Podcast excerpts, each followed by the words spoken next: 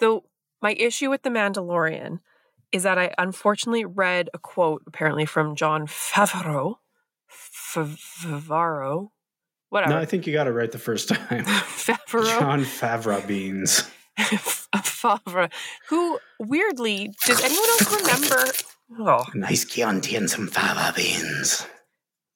no, No, no, that's not ri- not ringing any bells. Little silence of the lambs. But remember, he was in Friends. He was Monica's boyfriend for a couple episodes. Yeah, he's been in a lot of things. He's been in many things. Anyway, so the the the quote from him was that there's no real plan for the Mandalorian. They're just going to keep going with it like week by week. Like and that bugs me because then that's what happened with Lost.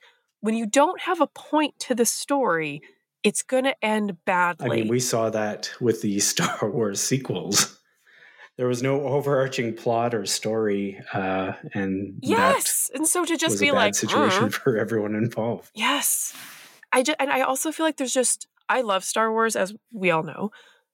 But I think they're they're I also love Drag Race uh, again as we know, but there's too much of those two things right now. Mm. There's all there's like four different drag races on at any given time. They're all kind of the same and the magic of it has kind of like dwindled for me. And it's the same for Star Wars. I'm like, oh fucking So you're Oh, saying you're anti-drag? Bold, bold statement here. no, I love I and I love drag, but I don't like formulaic TV shows and entertainment.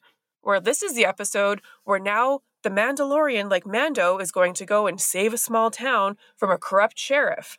Next, and like it's always the same. Like I could guess what it's going to be, and that's sad because I, I thought it had so much promise. So I'm kind of on the fence right now. Yeah, no, that's fair. I felt like the first first episode was a little of season three here of The Mandalorian Yeah. was a little a little stilted and a little bit jumbled. Like it just Yeah. felt like it wasn't the sort of nice encapsulated story that I want from an episode. It felt like four different setups to things that feel unnecessary to have all set up at once. Well, and they're not using Katee Sackhoff to her full potential. I mean, Just let yeah, let her let her fly, people. Come on. I'm sure Katee Sackhoff's just happy to still be working. Yeah, Which is just shock. What happened to some of the fine folks of Battlestar Galactica, which we should probably talk about one day? this is the thing you do you do genre fiction shows right and i feel like you you end up either continuing to do genre Yeah. fiction stuff forever and and be that it person if you're lucky or you just sort of get considered not a serious actor by you know the establishment and they move on past you which is a shame. And I think I agree, like true for like 90% of the actors, but then you have people like Pedro Pascal and Adam Driver who are just they can be in anything. Serious actor about like drug cartels, boom. Kylo Ren moves to some very intense political things. Like it's it's impressive how they're able to do that because most people can't. hmm Or actors that are in those kinds of like you say, like those really like typecast type roles. It's hard. i absolutely agree about adam driver uh best part of the sequels i think everyone Oh, more or less agrees yes. I just watched uh, a movie with him called White Noise, which was Yeah. Is it any good? Did you like that? it was interesting. I was compelled. I had a hard time understanding what was going on for a while. Mm. Um, and then eventually I think I just sort of was like, okay, this is this is what this movie is. I'm just going to enjoy it. Um, I don't think I'm ready to litigate that film and my feelings on it at this okay. point, but it was compelling enough that I watched the whole thing. And Adam Driver, I think, is a, a large part of why that is. Uh, and in this in this flick, he's playing a sort of literary professor with a um, A comb over. yeah, with a comb over and like a family and uh, like relationship problems and Yeah. um, it's just a very different role for him. It feels like a stepdad sort of role for him uh, in in such an interesting and good way. Yeah. Uh, and and it just reinforces what you were saying about his his range and his uh, sort of captivation on on screen. He's great. Now I'm gonna I'm gonna share a secret with you, Ben. Yeah. You And- are Adam Driver. You've been playing Lexi Oh. for the last Whoa! 42 reveal! episodes of Dork Matters. Oh my God. Adam Driver, you are a unique talent. I love Adam Driver. Like he is He's on your Um, list. He's on my list. He's the top Yeah. of my list. And sometimes people are like, huh, really? No, no, I, I love it. him. Absolutely, Right? yes. Yeah. He's got range. He's got passion. I, I read once that he loves dogs a lot. And I was like, "Uh, that's all I need. We're good. As John Oliver would say, he wants to climb that tall oak and Yes. sleep in its branches. I I love Adam Driver. We could all just be like Wookiees. We'll just set up a village in his uh, In his strong, strong strong, limbs.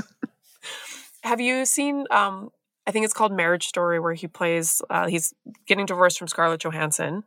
it looks intense, uh, so I've Yes. never watched it. I've only appreciated its memeability. and, and that's why I love it. I actually haven't watched it either because, as you know, really intense things I can't watch these days. But I, Mhm. my favorite meme meme of it is this girl pretending to do a makeup tutorial. And there's one scene apparently in the movie where he's really upset and he's like pounding the wall because he's so angry. Yeah. And the girl is putting on her makeup and she's like, oh, somebody's really upset next door. And I fucking love it so much. It's just so funny. I can't believe I have to know you forever! Oh, you're fucking. Oh my god. And you're Did you hear that? winning. Are you kidding me? I think he just like I wanted to punched a wall or something. I already lost. You didn't love That's me, fucking but I intense. Love you. I don't know, like You with LA.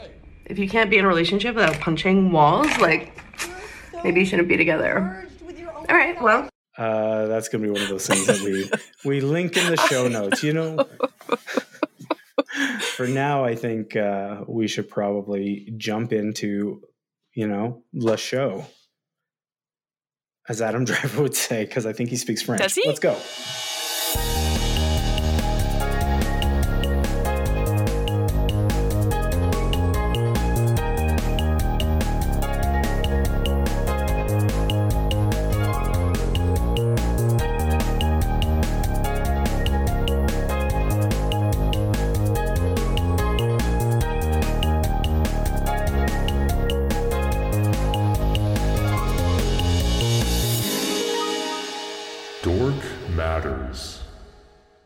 Why are you laughing? Because my little like dancing like a cat just got me my standing goal. oh, oh, great. Uh, good job, Apple Watch. Very intelligent uh, programming there. Yeah. You know, that's a good segue. Uh, you know, welcome back. This is Dork Matters, a dorky podcast for dorks. I'm your dork dad host, Ben Rankel, and with me is your ed dorkator, Lexi Hunt. And we're talking about robotics. We're dorking out about the robotics. Robot. Domo arigato, Mr. Roboto. That's right. I love robot. Well, I'm conflicted about robots. I love the entertainment representation of robots, but I'm scared of the real life ones. yeah. I mean, it's a little bit of both for me. And that actually brings me, I'm going to need your help staying focused Okay, and, no, and moving task. along here because, yeah, uh, there's a lot about robotics that I really am losery about and like dorky about. But I think that's a good place to start. What is it about robotics that you're dorky about that gets you, you know, interested and intrigued and, I don't know, dorking down the dork hole? I mean, if if anything, it's the ability to make life easier for more people that I think is the Mhm. the grand overarching awesomeness of robots and also the idea that one day they will become sentient and kill us all. That also kind of like cool but also scary. Sure, that's one side of it. The other uh, possibility is that we, you know, to borrow a biological term, evolve into uh, Mhm. cybernetic or robotic creatures Yeah. ourselves.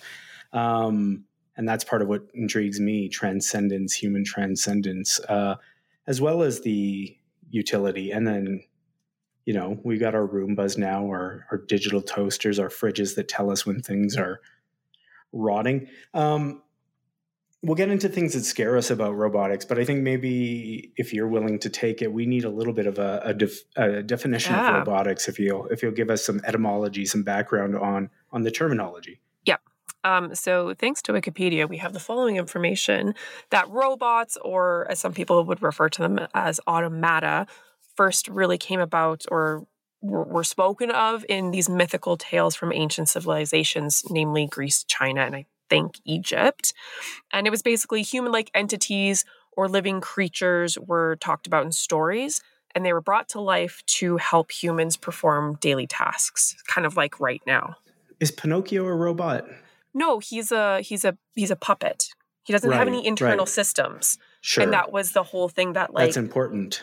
The the um, depictions of these things were that there was some type of working system or some type of magical element that made them come alive other than well you know what? Maybe you're right because um, one of the early depictions was of the clay golem that is very popular in many folk tales whereas specifically i think in prague um, or in jewish cultures where there's this clay golem where you write something on a scroll and put it in their mouth and then the golem comes alive and performs a task so maybe pinocchio is kind of like a robot because like the fairy performs magic on him and he comes alive Sure. And so, ro- and this is another aspect I think we got to talk about is the difference between machines and robotics. And, yes and it's sort of, uh, it's sort of wishy-washy to me, but like I would argue that Pinocchio went on strings manipulated by a human machine.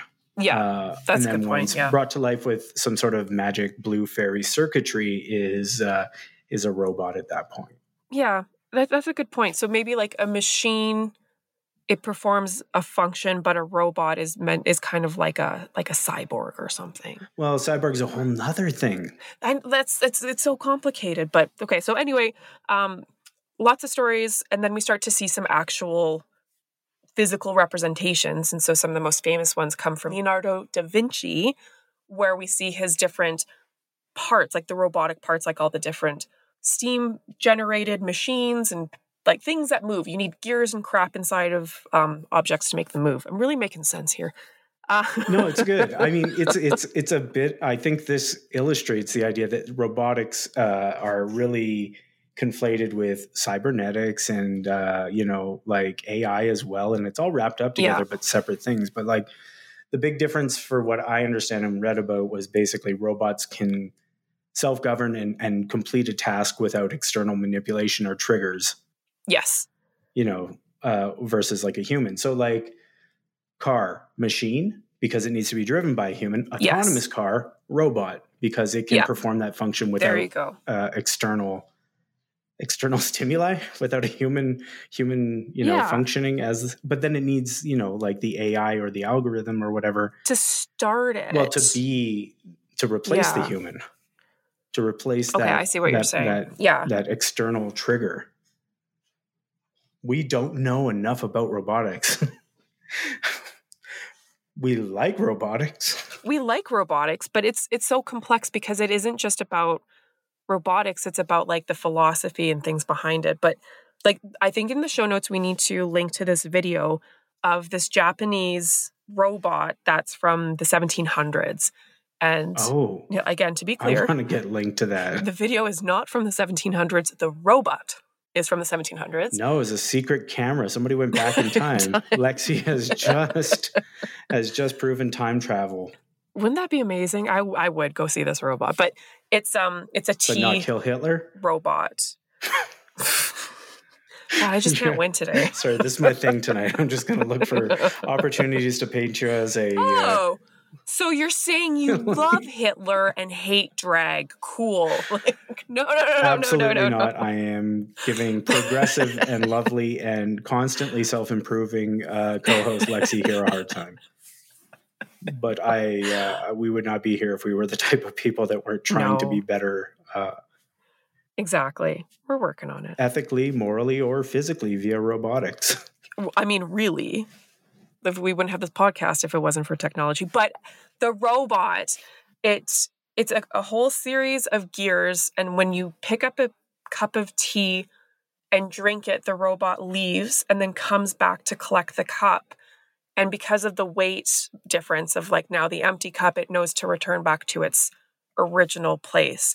And it's it's a really cool little robot because it's the the precursor to um, cyborgs because it is intended to be this like humanoid life form that's performing a task to help society out a little bit more. Uh, so is that considered a true robot then, or like an automata? Because when I was looking this up, Probably automata. Yeah. sort of like our our Turk Yeah. from our chess episode, yes. yeah, sort of manipulated from elsewhere to perform a function, but it's still a, a very fascinating mechanism. Oh yeah.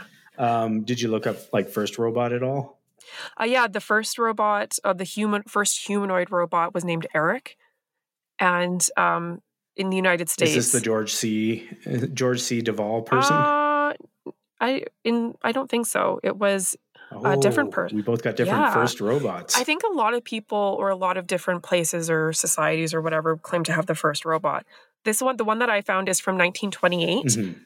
Um, Eric and was exhibited at an annual exhibition in the Model Engineer Society in London, England, and was said to have been uh, invented by W. H. Richards. And it was basically a Hot Water Richards. frame. Hot wa- That's what the- W. H. Richards? Hot Water Richards. No, Water Hot Richards. Oh, did I get the letters backwards? I have a learning problem. Don't make fun of me.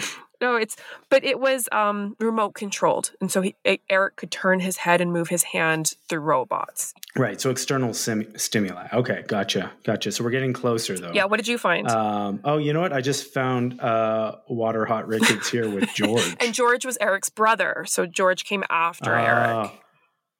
Um, the one that I found was uh, 1960. A gentleman uh, named George Devol uh, Mm. created something called the Unimate or Unimate. I'm going to go with Unimate. That sounds better. um, which is uh, he's from Louisville, Kentucky, and is considered the first uh, sort of robot robot Mm. in that it did not require uh, some external uh, trigger. Um, I'm trying to understand exactly how it worked, but people are bad at writing, and uh, I can't learn things if people aren't good at writing. Write better, world. Yeah, how am I supposed to sound smart on a podcast if y'all don't write better? Just kidding. Nobody thinks I sound smart. That's not true. That's Lexi's job is to sound smart. No, not at all. You're very smart. All right, well, let's keep moving. Robots happened. Yeah. Somewhere in the 1900s, we we start getting real robots. Yeah, what's next on our sort of timeline of robots? Then programming comes into it. Yeah, then we start moving into like the more current age. So we'll say that in the early part of like the 20th century, robots were invented by some folks, probably in many different places all at the same time, in and around there. And then now we're looking at more complex versions of AI and autonomous work. I don't know what the hell you'd say that. Like it's in everything now, um, anywhere from like our cell phones, the technology we use, the self driving cars. And if you're aware of things like um, Boston Dynamics and the robots and exoskeletons that they're creating to help with different Mhm. tasks, it's both exciting and terrifying to see how the world is progressing into this next stage of Yeah, I think anybody that's watched one of those Boston Dynamics dogs Yeah. like chasing somebody down and knocking them over in the woods and then ripping their insides out with their weird camera face. oh yeah that video Yeah. Uh, just Google it. If you haven't seen it, it's there. I promise. Just keep looking for it. those videos are so upsetting because I know they're doing it to prove the point that when the the robot is shifted without like uh expecting it, it can right itself. Right. But it looks so violent so to see this robot dog walking and then someone kick it. And you're like, no, don't do that. Right. And we make these things look either like ourselves or like creatures that we're supposed to care for. They, Yeah. they could be anything, but but we've made them things that we care about or are supposed to empathize with. So how are Yeah. we not supposed to feel like it's fucked up when Exactly. uh, John C. Roboticist Robotnik decides to you know punt punt one of those robo dogs. Um, so I wanted to say robotics and artificial intelligence are two related but entirely different fields. Um, so robotics are about you know the the mechanical physical objects that uh, perform the tasks without further interve- Yeah. intervention, and AI is the systems that are supposed to you know take. I think I touched on this a little bit with autonomous cars, but uh, take our place and uh, you know create those abilities for the robots to uh, make decisions or learn and uh, upgrade on their tasks and performance. Mm-hmm. I don't know. That's uh, th- that's the stuff that's interesting to me. Have you ever looked Yeah. into well, what's next on our list here? I, I don't want to jump around too much. Um, I think next on the list that I have in front of me, we were going to talk about our our favorite representations of robots in pop culture. Well, this is always a fun one. yeah, What do you got? Hit me. it's hard because like I was trying to keep it to like top five, Yeah, but there's so many that I was like, ah, I don't know. It's it's I got about seven. Let's just talk about whoever we want. Let's just go. And uh, there's some other stuff I want to get into, but we'll we'll do this for for fun, for for a little bit. Okay. for funsies. Um, my top one is Data. Uh, he's on my list. He got a. You're yeah. gonna, you're gonna do robotics. You're gonna Double. See, we're to get there eventually, but like the ethics Yeah. of of robotics and synthetic life forms are is to come up, and Data exemplifies that in that uh, particular episode where Yeah. They go into that investigation to, to try and that trial or tribunal to try to decide if he belongs to Starfleet as uh, you know its Mhm. intellectual property, or if his sentience has granted him uh, his own existence. Yeah. There's so many things that I love about the character of Data. And part of it is that childlike learning. Like anytime Spot would do something different or he picked up a new skill, I really appreciated that representation of him and just how easily accepted he was by so many people on the Starship Enterprise. I've written my next poem in honor of my cat. I call it Ode to Spot. Felis catus, is your taxonomic nomenclature an endothermic quadruped, carnivorous by nature? Your visual, olfactory, and auditory senses contribute to your hunting skills and natural defenses. I find myself intrigued by your subvocal oscillations, a singular development of cat communications that obviates your basic hedonistic predilection for a rhythmic stroking of your fur to demonstrate affection. A tail is quite essential for your acrobatic talents. You would not be so agile if you lacked its counterbalance. And when not being utilized to aid in locomotion, it often serves to illustrate the state of your emotion. With the exception of Dr. Pulaski. Yes, but like, and that's the thing is there's always going to be someone who's like, nah, I don't like it. And so I, yeah, that whole dynamic of data was something I found really intriguing.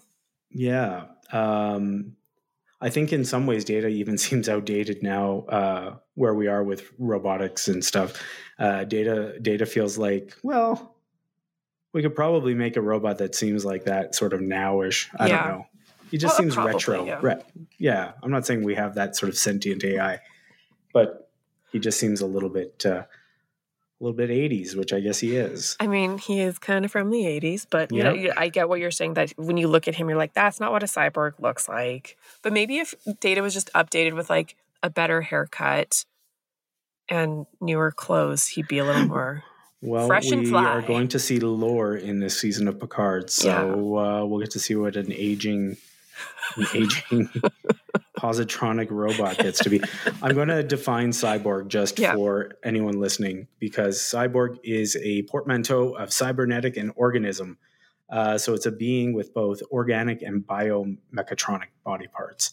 So not technically a robot. It's usually it's more like a human with like a artificial heart or something or a pacemaker. Mhm. It's closer to a cyborg or a robotic hand. kind of like the Borg a little bit. Uh, very much the Borg. They are the Borg. Yeah, We are the Borg. Resistance. we are going to be the Borg. Yeah. We well, that's the thing. Is uh, this is one of the big fascinating parts of robotics and AI for me is the sort of two branches that uh, I imagine humanity could take at some point. I, we'll get back into favorite characters here. I'll just go on a Yeah. little tangent, but uh, you know, we either enhance ourselves via medical technology and cybernetics to a point of uh, you know a new form of human uh, humanity, or we end up in a place where robotics become so advanced that we lose our need for our our meat shells and we end Mhm. up uploading our brains into forever robot gods who then travel back in time to Greece and create myths about ourselves. And not kill Hitler, apparently, either. Apparently, none of us do it. But therein lies like basically the whole basis of Battlestar Galactica. And I was hoping to maybe like, did you ever watch Caprica? Uh, yeah, I did, but Yeah. uh, But I think I was Battlestar Galactica out at that point. I I, I remember I- tuning out pretty hard. I, I, I really wanted to like Caprica and I liked the premise of it. And I think I was just really busy and just never got around to watching the show. But um, the first couple episodes I thought were very interesting because that's the whole premise is that a person's family member dies in a really horrific way, but because of her online um, profiles and social medias and things like that, they're able to create this AI brain and put it into a quote unquote Cylon. And she has sent, like, she becomes aware. And so the question is is she really the daughter or is she a completely different person or is she nothing at all? And the whole premise then comes to, to life and then you see how Caprica goes about and then how Battlestar Galactica comes about. It's just I love the idea of it. I don't think it was executed super well, but super super interesting things to think about. I mean, this is already happening. Like we're looking at certain social media platforms right now that are uh, arguing that they can create sort of AI versions of people that have lived, uh, approximating them via uh, their social media posts and their online presence, and that that and uh, from what I've read, it's being positioned as if it's sort of like this living headstone for the person that you love, so that Yeah. you know instead of going and talking to a rock, you can talk to this. I don't know, ghost that comes back and Yeah. and can communicate with you and has some sort of back and forth. And that seems like we're getting into the moral stuff that I don't want to do. What I will do is take Caprica as a way to get into my very favorite robot of all time, Okay. which is Astro Boy. of Uh, course. Tetsuan one adam uh, Tezuka. Uh, absolutely my favorite robot, my first robot. And he is created for that same reason. Uh, the professor's son, Toby, is killed, Mhm. uh, and he, stricken with grief, tries to recreate his son and ends up with a robot that isn't his son and is so imperfect in its recreation of his son that it maddens him and he sends it away. And Mhm. there's a big sort of underlying current in that work about that trying to reconcile with each other yeah. about being discarded after being born and and uh, yeah it's it's what it's it's fascinating. That's a good pick. Yeah, I never, I, I didn't even think of Astro Boy, but now that you say it, it's such a perfect pick. and it's got such a dope theme song. Soaring high in the sky. He may be small but only in size. Astro boy. Astro boy. Okay i'm done. Who's next on your favorite robots? That's a wonderful one.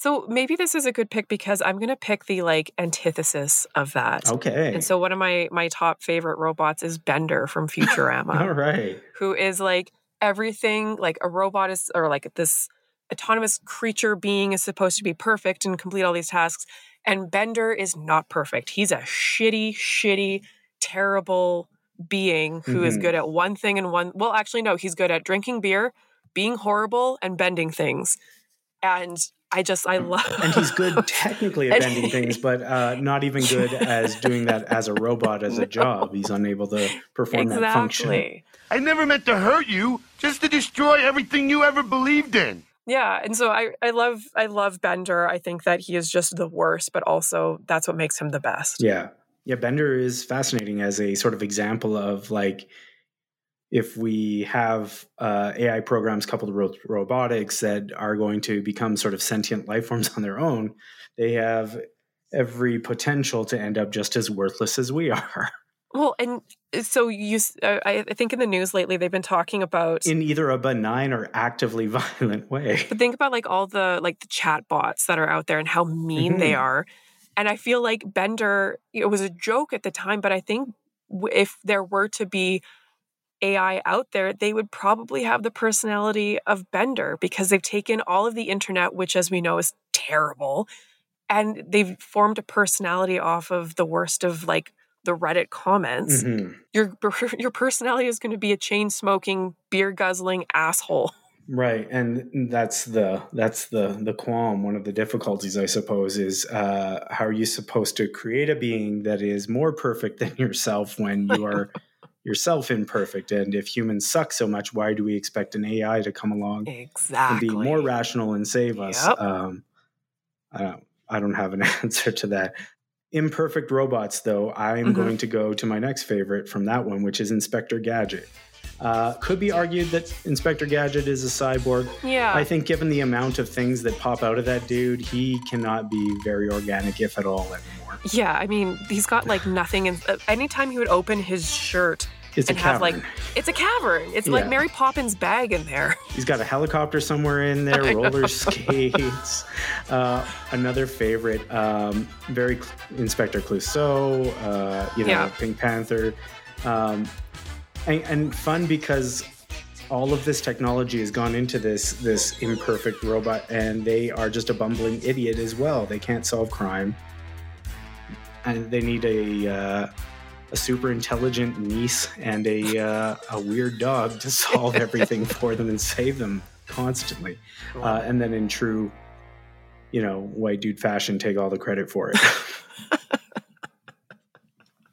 Uh, but yeah, I love Inspector Gadget. I, I love me a dopey inspector. And if you don't mind me going off of my own, I'm going to go to my third real quick, just Yeah. because they're connected, uh, which is the uh, robot detective Perot from Yes. Metropolis, the anime. Yes, Not I Metropolis, the movie, which is a precursor to Metropolis, the anime. But uh, yeah, Perot is is a sort of a bit character in there. Uh, another one of those like sentient sort of robots that gets treated like shit by humans. Um, hmm and that's a big th- recurring theme in Metropolis. But uh, Perot is great just Yeah. because you know they're named for Detective Poirot, Inspector Poirot, or whatever.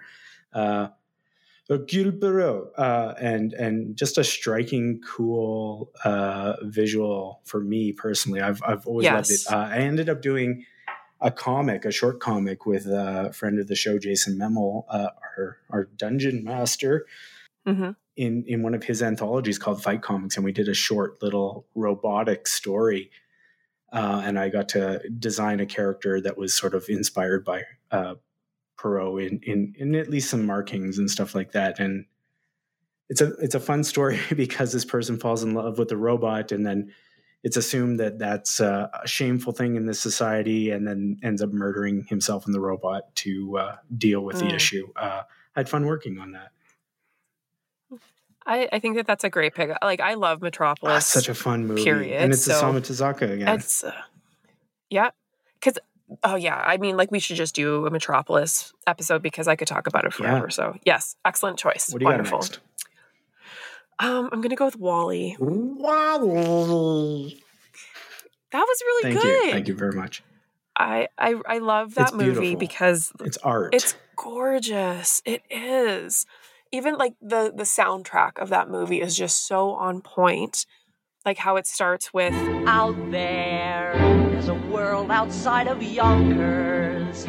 Way out there beyond this hick town, Barnaby. There's a slick town, Barnaby. I actually just posted on our Instagram. Uh, somebody, I was asking, so uh, you know, people on the Insta who who their favorite robots were, and somebody said WALL-E, so I posted that song with it. yes. Listen, Barnaby.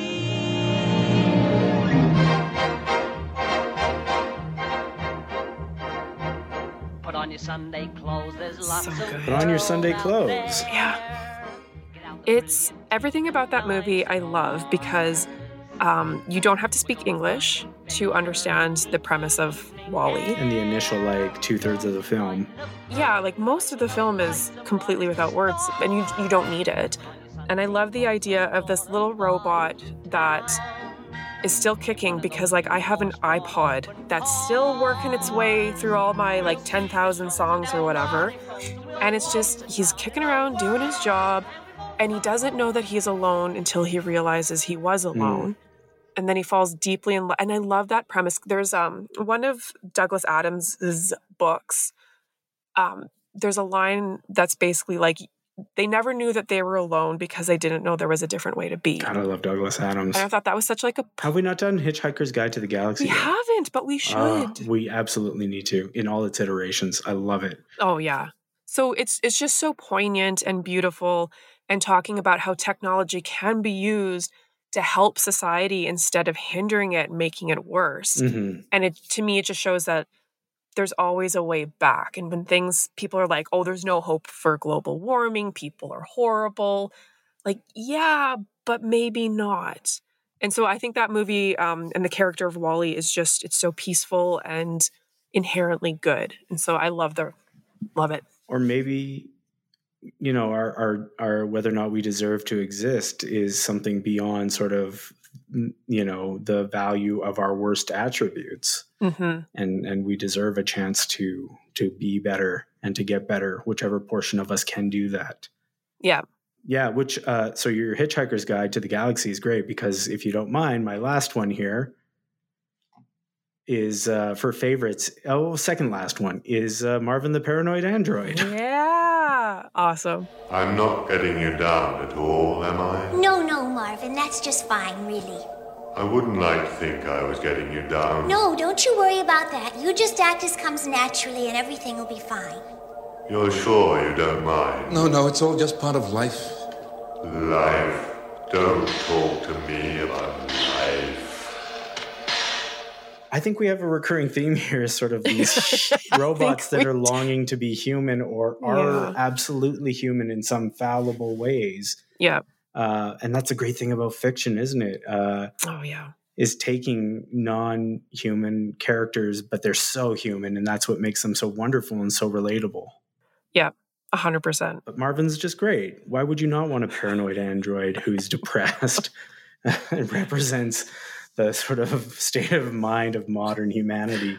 He everything about the character, even from the movie, when voiced by Alan Rickman, is just so perfect. Mm. To the point that when Oh, I point. reread the books, I just hear Alan Rickman in my head now. Mm. I yeah. God bless you, Rickman. Rickman basically supplanted every every everyone else in even in the BBC radio dramas, which I know Oh, is rude yeah. and unkind. Um, but that is the voice I hear now as well.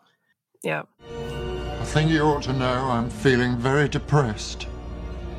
Well, we have something that should take your mind off things. It won't work. I have an exceptionally large mind. Do you have any more on your your best of your favorites? I have two more, but they're Okay. hundred percent in line with what you just said. That they're they're not robots that are good, Hmm. But I love them. Um, so my second last pick is K2SO from Star Wars, Oh. as voiced by Alan. T- I always say his last name wrong. Tiddick. I call him Tudyk. Tudyk, and I'm not going to Tudyk. apologize. I'm going with that one. Who is an incredibly gifted actor, incredibly gifted voice actor. Sure, everyone knows him from Firefly as the Amazing Wash and Yep. the Once Upon. I guess from spoilers. Spoilers! Rip Wash. Uh, from Knight's Tale. Oh Hmm? yes, yes, good poll. Yes. Uh, absolutely love the actor, but I, I found um, K2SO just like a dink and arrogant and judgmental and difficult to work with and like everything that you don't Yeah. want a robot to be. I'll always be there for you because he said I had to. yeah, right. So I, I just love that care. And I also love And then the sacrifice. the the look of it. Oh, yeah. Well, and that's what I mean about like he he eventually did fulfill his quote unquote purpose was to help out the humans that he was working with and he sacrificed himself, which is such a human trait. Climb! Climb! You can still send the plans to the fleet. If they open the shield gate, you can broadcast from the tower. Locking the vault door now. Goodbye.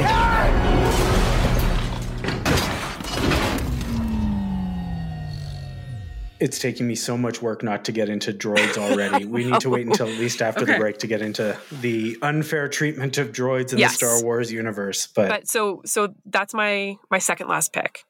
Okay, my s- very last this time is Prince Robot 4 from the comics Saga. Oh, of course. Prince Robot 4 is a fascinating robot uh, with a TV for a head Yes. that can shapeshift in some capacity. It's not completely defined how, um, but is again this human character, uh, which uh, I'm just going to give my wife and partner Fiona Staples a huge shout out for how she has acted this character throughout the entire series of Saga this dude does not have a face and yet emotes so strongly thanks to Mhm. her work and and thanks to Brian's writing, obviously. Uh, but just you know, he's just such a fascinating character who goes through a wild arc, uh, we get to see his trauma and past as well, and just sort of the end goal of robotics, I guess, or the the one of the possible endpoints of robotics, which is just like indecipherable from humans as far as the programming goes, if Mhm. not the physical nature. Uh, and so, one of my favorites. Oh crap! I feel like I. No, I have two Did last forget ones, your and I was last like, I don't know which one to pick. Well, okay, really, really, really quick Go. because I already go. mentioned it to you via text. Rosie from the Jetsons. Will you, Rosie? Yes, ma'am. Thank you, ma'am. Good night, ma'am. Righto. There's a conversation to be had about Rosie. We can save it. We're gonna we're gonna talk about Rosie in a bit, but then the other one is GLaDOS. Glad, oh Glad, yeah, good pick. Hello. right from The cake is a lie. so good and like the the Captivating. voice captivating like And just villainously unhinged. oh so psychotic and evil and beautiful and like just so Yeah. clean And I don't mean psychotic as in a like shorthand pejorative. I mean like this sentience is left alone for so long that they go mad. Yes. Literally mad, uh, without an ability to connect with other people. and like I just I loved like the Portal games were beautiful. They oh, they're so beautiful. they're incredible. I wish that I could like erase my memory and play them again because they were just so Mhm. wonderful. But part of the games were because of GLaDOS. Just like amazing. Mm, absolutely, yes. Yes. Here's an interesting fact. You're not breathing real air. It's too expensive to pump this far down. We just take carbon dioxide out of a room, freshen it up a little, and pump it back in. So you'll be breathing the same room full of air for the rest of your life. I thought that was interesting. So those are yeah, th- that's the list. Boom. It's a good list. We did it. Uh, let's We did it. let's do our little mid-show thing and go to who's that Pokemon? Da-na-na-na-na. Who's that Pokemon? I've got one for you. Do you have one oh picked no, out? I'm so excited that you have one. Okay. I have one. Go. Okay. I never win. You always win. No, I don't. I did not get the last Okay, one all that right. we did with uh, our wonderful chess episode. Okay. Um, okay, so the silhouette is a line hmm with an arc Mm-hmm. over top of the line. And then on either side of the arc are two, let's say, little triangles. Hmm. That is the silhouette. Is this a So, real right- Pokemon or a not real Pokemon? It is. It is not a real Pokemon. Okay, I'm going to assume it has something to do with robotics since that's what we're talking about. Yes, that is a good guess. Okay, so we got a half circle you're saying with two little duck Yes. ducks sticking out of it? Yep. The brave little toaster? No, but excellent guess. Wonderful. Silhouette. I don't brave little toaster isn't necessarily a robot, but you know. I, I, I w- it was a sentient machine. hmm Yeah. So robot? Um boy, I'm having trouble with this one. I've got nothing else. Okay, wait, do the silhouette again. Okay, bottom Uh-huh. arc, Uh-huh. doo doo, finish the arc. Okay, so it starts flat, arcs up, and then the doo-doos come there. Yeah, and then finish the arc. Yeah, Huh. hundred percent. I need a, I, you got to give me some sort of little hint. Uh, maybe fill in some of the inside for me or something. Um, in the inside of this creature Mhm. being bought machine, there's an oval, basically like a dick, like an oval and then circles. Huh. Can't think of any dick bots. Is it is it Robot Devil? Robot Satan? No, but that's an that's an excellent guess. I do love Robot Satan. Robot Satan from from Futurama? No. Yes, yeah, yeah, amazing. Oh, that episode where he, Bender gets his hands is wild. And he be he has to fight. He has to fiddle against the Yeah, yeah. The, The I devil went down one. to Georgia. That's a great episode. But no, not It's got to be inspired by that song, right? Oh, yeah, yeah. Okay, Yeah. okay. They just don't play that song, so you know, we will. The devil went down to Georgia. He was looking for a soul to steal. He was in a bind because he was way behind and he was willing to make a deal. Um. When he came across Okay, it this is young not man on a Robot Satan. Okay. All right. It's not Brave Little Toaster. It's not Robot Satan. I am, I think the more you do the silhouette with your fingers, the harder it is for me to understand what it is. Would you like another hint? One more hint, and if I can't get it, I'll throw in the towel. The The idea of this thing was very popular in the late '90s, early 2000s. Furby. Yes, It's a Furby. It's a Furby. Okay, I needed a lot of help, but I still feel proud of myself. Furby. Those things were terrifying. In the middle of the, my sister and I each had one, and in the middle of the Mhm. night they would just be like, and you would be dead asleep, and you're like, "This is Yeah. it. This is how I go." Does this not harken back to uh, when we had guest uh, Laura O'Connor on and she talked about what was it, an elf doll Yes. or a speaking? Yeah, the elf doll that started talking in the middle of the night. Absolutely, yeah. So I'm like cleaning my room and I'm tossing toys off the shelf and I toss my talking elf doll and he hits something and he says, Let's go check out the fridge. But he doesn't say it like elf. He says it like, Let's go check out the fridge. And I lose my mind and I run and I get my dad and he proceeds to reenact the scariest part of that movie where he checks the batteries. So he picks up the talking elf doll. I'm running around my bedroom screaming my head off because I was like, no, no, no. And he's like, opens it and he's like, Laura, how many times did I tell you don't leave batteries in dolls? It's melted. And he closes it, like the battery had like exploded and partially melted in the back of the doll. So he just puts it down, shakes his head, walks away. And I was like, oh my God. And then I scarily put it back on the shelf. And then a couple of like weeks, months later, in the middle of the night, something hits me and I wake up. It was that doll. It fell off the shelf and hit me in the face. Uh, terrifying. Uh, you know what always freaked me out was the like animatronic Teddy Ruxpin Oh from, yes, from back in the day. Oh my god! and it was always at the end of the cartoon segment, and I was like, "Nah, I don't want to see you ever, ever, ever, ever in real life." Like, but buy this toy, children. It'll come alive and eat your skin. I it was wildly uninterested in having that Teddy Ruxpin toy. yes, they are. They've made them worse. Da-na-na-na-na, it's Furby. Uh, they're even scarier now. Oh. They have like, yeah, they have these big screens for eyes instead of the animatronic eyes, and these the screens are just like pixel pixel screens and do all sorts of weird shit now. God, not a good, not a good look, Furby. No. Did you ever see that episode of Black Mirror where like the mother gets stuck inside the teddy bear or whatever, and then No, I never watched Black Mirror. I think we watched one episode and I was just like, "Ugh, too much. I mean, this is all that wheelhouse if you're ever interested. Mhm. But uh, yeah, it's it's a little intense. A person's mind gets downloaded into a robot teddy bear at some point, Mhm. and they're unable to communicate or do anything, and they're trapped there in a living hell. I think that we watched the episode with like Bryce Dallas where everybody gets voted. Like your every interaction you have, you can like rate it. And she becomes Mhm. obsessed with it. And then if you don't have a rating, you can like go to jail or something. And for whatever Yeah. reason, it disturbed me so much that I was like, I can't, I can't watch this show anymore. Well, we had fun with our best Yep. robots. Uh, I would like to do worst and or sexiest at some point, but there's some some other things I want to talk about, and I think we just got there a little bit with Black Yeah. Mirror, which is some of the ethics and morality of of robotics and and what's Mm-hmm. possible and what comes next. Um, what's your greatest fear with robotics? Did you ever watch The Animatrix? Yes.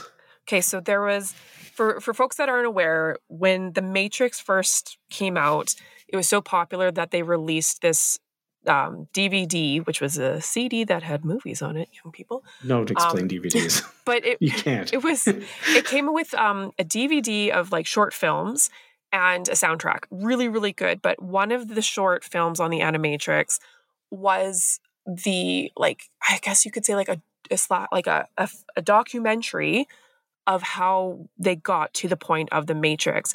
And one of the first things was the first documented murder, like intentional murder, that a cyborg committed against a human.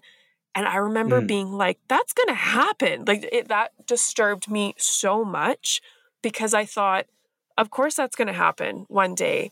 And that's why we have so to gets- thank our phones every time they tell us what time it is or tell us This is exactly what I wanted to talk about. Do you say thank you to Siri? Every time. And one time I, I never used to. I, I, do. used to be a little curt with her. I swore at her once and she said, That's not nice. And I went, You're right. I'm sorry.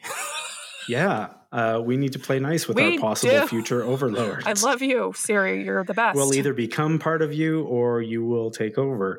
Um, no, this is uh, like we're getting into iRobot territory. Yeah. Uh, n- you know, the book, not necessarily the movie with Will Smith, Mhm. but and the three laws of robotics. Asimov.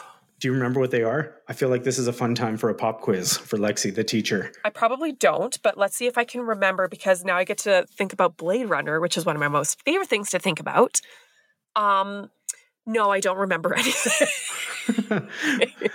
Blade Runner is great. None of them like they're not my favorite robots. Uh, No. Oh, there's a great. So- there's a real like this is a good episode to come right after that chess episode because chess features heavily in uh in in Blade Runner. That's how they yeah. trick that creator guy into letting them come up was with that like bold chess move hmm um that the Reploids pull via that weird guy. good description of that movie, right? Thanks for listening, folks. We just talk about things that no one understands. You know, the guy with the stuff. Yeah, we talk around things. We aren't specific. Okay, number one, a robot may not injure a human being or through inaction allow a human being to come to harm. hmm A robot must obey orders given it by human beings, except where such orders would conflict with the first law. And three, a robot must protect its own existence as long as such protection does not conflict with the first or second law. Hmm. Now, there's all sorts of easily poked holes in these laws, but the idea is that we have to strap these AI robot sentience individuals down before they take over or hurt us uh, via incontrovertible. Whoa, did not do that word right. Incontravenable, uh, you know, magic lawyering inside their circuitry that stops them from killing us. Programming. I think the word you're looking for is programming. No, I'm pretty sure I said it the way I meant to.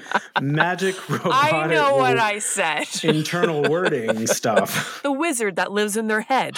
yeah, the little one that flings around the magic words and does the stuff. Uh, the blue fairy, I think. Oh yeah, the blue fairy. There we go. Quick side side road again here. Uh, AI, the movie Mhm. with Haley Joel Osment, Yeah. where So sad. you know, oh, it's so sad. But then like meets the blue fairy in the future. Yes. Well, the alien, but yeah. Yeah, Spoiler but alert. it's for a movie from 20 years ago. Um, yeah, yeah, that's an interesting take. And eventually, the AI is granted the humanity that humanity would not give to it by Which, a again, non-human. Yeah, I- it's it's all there, isn't it? It's it really is that like you you have this robot child that you're deeply creeped out by and never want yeah. So is our greatest fear that they achieve sentience, or is that also our greatest dream? Is like, is it our greatest fear that they kill us all off, or is that our greatest dream that they kill us all off after surpassing us and becoming better? kind of Are we just so deeply flawed that we don't want to exist anymore and we want someone else to take over? But isn't that like I respectfully, isn't that parenting that like you you reproduce so that one day your your offspring can replace you? And Uh, part of that is the knowing that you will one day be replaced. So is that just like inherent human nature? No, no, no, no. My my my point in having children was so that I could live forever. Uh, they would pursue the dreams I couldn't accomplish in my short lifespan Gotcha. and carry Good. on my name, Ah, yes. immortality. Which We're getting there. robotics are in in theory. Uh, yeah, we're we're supposed to find some sort of. Uh, I mean, it sounds like sci-fi, but it's really more science. You know, just literally science at Yeah. this point. Uh, regenerative medicine, robotics. Are you familiar with Ray Kurzweil or Kurzweil? No. Uh, he's a futurist uh, and sort of like uh, a guy that makes a lot of futuristic predictions and stuff like that, and has claimed to like have accurately. Um, basically, he coined a term or or popularized a term called like transcendence uh, about, and also, um, oh god, I'm blanking on the term now. Technological Mm. it's when technology basically starts advancing so rapidly and takes over in its own advancement that it just shoots up suddenly and is so far beyond us that we can't even hope to keep up with it.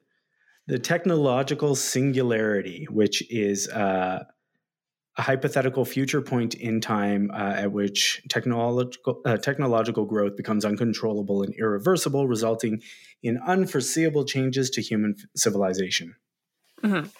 Yeah, so like uh, you know, an AI explosion where they become sentient and you know do something that we are unable to predict, uh, or possibly also just the advancement of human te- uh, of technology to a point where humans become technology, and uh, and you know we can't separate the ideas of those. and we become you know immortal beings for all time. That's kind of that's kind of pretty. It is pretty. I've always found that fascinating. I, uh, you know, it's a combination of different aspects of of technology and robotics. That's all. That's what. Just that's where I'm at with that.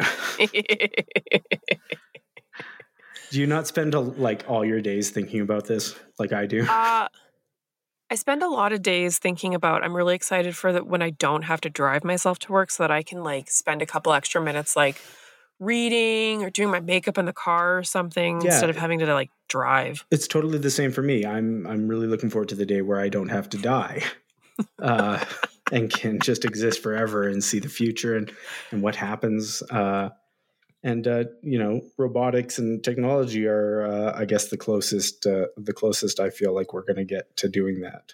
Oh, absolutely. So, is this a good segue into talk about how much you hate the way that robots are treated in the Star Wars universe? I mean, you saying that is the segue.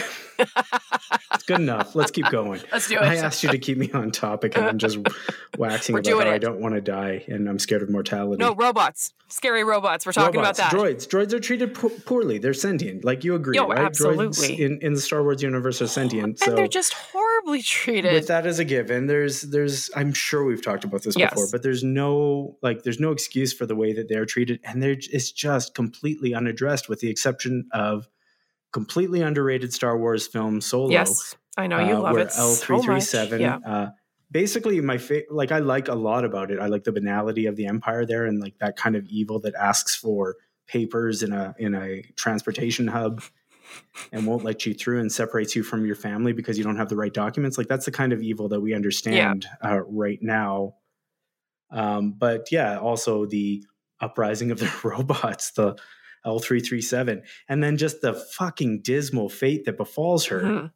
after she is shut down, shot down in her distraction slash revolution. Her her brain is used to power the Millennium Falcon, and we're supposed to see that as something other than completely dystopian and awful for the, as an ending for this person. they don't get to they don't get to die like a human. They they get their pieces repurposed as a processor for a ship. Like just think of of it not being like a computer pack that gets used that way. It's you know Han Solo gets shot, and to save him, they take his brain and use it to power a computer. Like it's fucked up. But you do that to a sentient droid, and apparently it's fine. the the way that you're talking about um, like the robot uprising right now, all I can think of is there's an episode in Futurama called Mother's Day. Did you ever watch that one where it's specifically about so mom makes all the robots and for Mhm. Mother's Day they all go get her a card and then she Mm-hmm. uses that opportunity to turn the robots against um, society and they break it down. I just love it because there's a Mother's Day card that has like a little um, automated voice like "Happy Mother's Day," and then it says something about like "Bring down the bourgeoisie, my fel- my comrades." the It's just the robotic card goes sentient and demands its freedom. and it's so but but it's also a point about like everything is automated and so if you were to actually have like a robot uprising like your life is done like nothing everything. everything like even your stupid mother's day card has Yeah. some ability and power to bite you so, to bite you specifically. bite you Um, since we're in morality, like you watch Voyager, obviously. yes yeah Uh, so the doctor gets a moment not Yeah. uh, dislike what happens with data, and it does not go as well. Um, the doctor does not get the definitive personhood that they're looking for. And then we just never deal with that again Yeah. in the entirety of Star Trek Back up until go. now. Uh, we have no, and like people since Star Trek came back with Discovery, rest in peace. Uh, people in online forums that I've been reading have been clamoring about like, okay, but what the fuck happened to holograms? Like we just have not dealt with this. Um, they were everywhere at one point, and then you get into Discovery, and uh, there are ostensibly, um, what's his face, Cronenberg is Mm. playing like a like a, a a hologram at some point, or he just isn't there physically. I'm not sure what the case actually is with his character. Uh, it's just interesting. So, solid light holograms, robot or not? not No, you don't think so? i don't think so if AI can drive a robot and be, you know, an so like AI is what's driving data, but AI is also what's driving the doctor. No, you're right because then that there's also like in Blade Runner, um, like Mhm. the the sequel, the remake, the sequel to whatever the hell is called with Ryan Gosling. There's Yeah. like his companion who's also a cyborg, but she also has some sentience to her. So maybe you know what? I take that back. Yeah. Sentient AI. I'm I'm saying Well, that's the thing. If AI is the mind, if that Yeah. is the spark of consciousness that makes then them exist, that's the physical then the physical representation. Yeah, the physical form isn't as important. Yeah. Okay, I, I take it back. Yes, the it, in those capacities, yes. But then I also have issues like when people are like, "Oh, it's Tupac's hologram." What if Tupac didn't want to fucking play that show and you made him? And I don't like that. So when people are like, "We're going to bring back with like technology having like Elvis Mhm, come back to mhm. life to be in movies." Walt Disney has just started showing up at Disney World. I don't like that.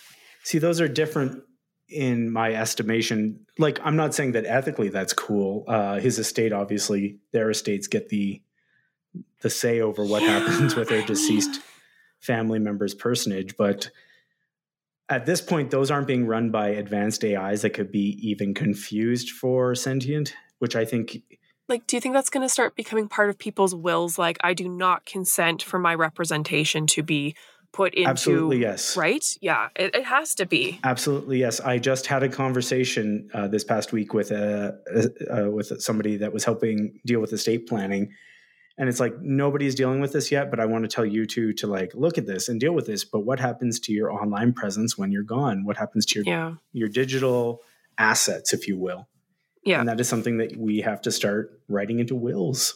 yeah absolutely Are my children going to be allowed to reanimate my wife or using, you know, AI generated art like fucking DALL-E or whatever Ugh. else is going on now? Yeah. Are they able to like make Saga 2 Electric Boogaloo with representative art of her work, like stylized of her work, like, but via AI? so if there is And I think we're going to write fucking no, but we'll see because Fiona finds AI art stuff. Uh, she she views it less less black and white or or all in as some people like. Well, she very- appreciates it as a Hmm. tool for certain creative pursuits, but not for supplanting illustrators or to be fed and created uh, via illustrators that aren't being compensated.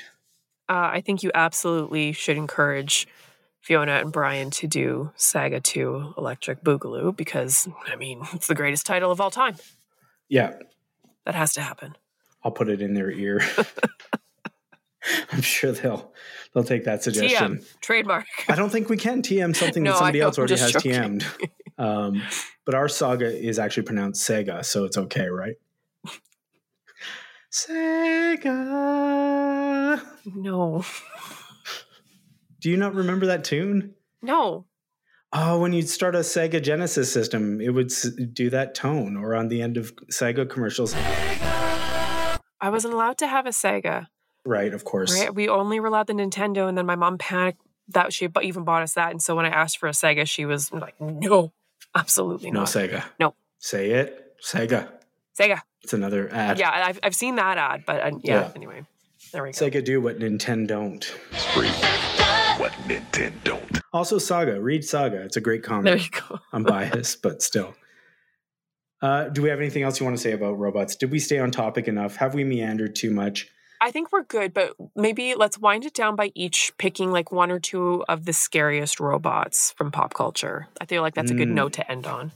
Okay, I don't know if this is necessarily scariest for me, but I'm going to go with like one of the worst robots, I think, Mhm. if that's okay. Do it. The T1000. Oh, okay. I think it is one of the stupidest robots to ever exist. This creature is supposed to be liquid metal, and the best it can do is be a human. That'd be a dinosaur. it's trying to chase down, you know, uh, John Connor and Terminator when they're escaping uh, in On that one scene. and he's running, and he's like, "I just, I'm going to run faster. I'm not going to transform into like a cheetah or a bird or something. I'm just going to desperately try and then transform my arms into golf clubs that I can smash the window with." The golf coat, like that's an that's a choice right there. like, why those? yeah, it proves that he was sentient. And maybe it just proves he had a sense of humor. Like, I'm coming Yeah. for you. hole in one. All right, all right. He should have, yeah, T1000 should have had quippy one liners. Oh, well, yeah, absolutely. That would have made it a lot better. Uh, who do you got? What's what's Um, terrible? I'm gonna so two robots, but from the same universe. So I'm going with Ash Oh. and David from the Aliens universe. Oh. So alien um, life forms that are so Ash, if we remember from early seasons, for, like, I think, is what they're called. the yeah. So people didn't realize that Ash was um, a synthezoid and was really looking out for the best interests of the parent company. What was your special order? You read it. I thought it was clear. What was it? Bring back life form. Priority one. All other priorities rescinded. In a damn company. What about our lives, you son of a bitch? I repeat, all other priorities are rescinded. Same with David was just so obsessed making sure that the the alien life forms were transported back at the the cost of everyone and everything. Mhm. And kind of like we were talking about with GLaDOS, kind of goes a bit like Batty Cuckoo, Mhm. just being alone with this idea of perfect beings, that of the um the alien creature. When you wake up, we'll be at Origae-6. What do you think it's gonna be like?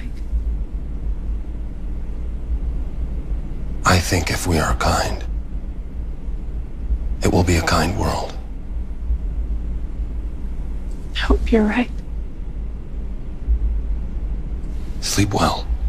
Yeah, same same universe, same umbrella, but those two, um, Ash and David. Creepy, creepy. And we also get Bishop from that series, though. But Bishop is the good. embodiment of everything else that we've talked about, Yeah. that sort of humanity. Good old Bishop. and that's what I love about like the alien universe. I love robots. I love aliens. I love ladies with big flamethrowers. There. Speaking of ladies a- with big flamethrowers, do you have any uh, sexiest robots? Um, hedonism bot from Futurama. yeah. My nipples. Rub grapes on my nipples. hedonism bot. Uh, so, what do you find sexy about hedonism bot? Just the confidence. You know what they always say? Women love confidence, and, and hedonism bot's got it. He's got a couch ready to go. He's always got like a glass of He's wine or something. always reclined. Just chill, ready to Netflix and chill. I don't Uh, know.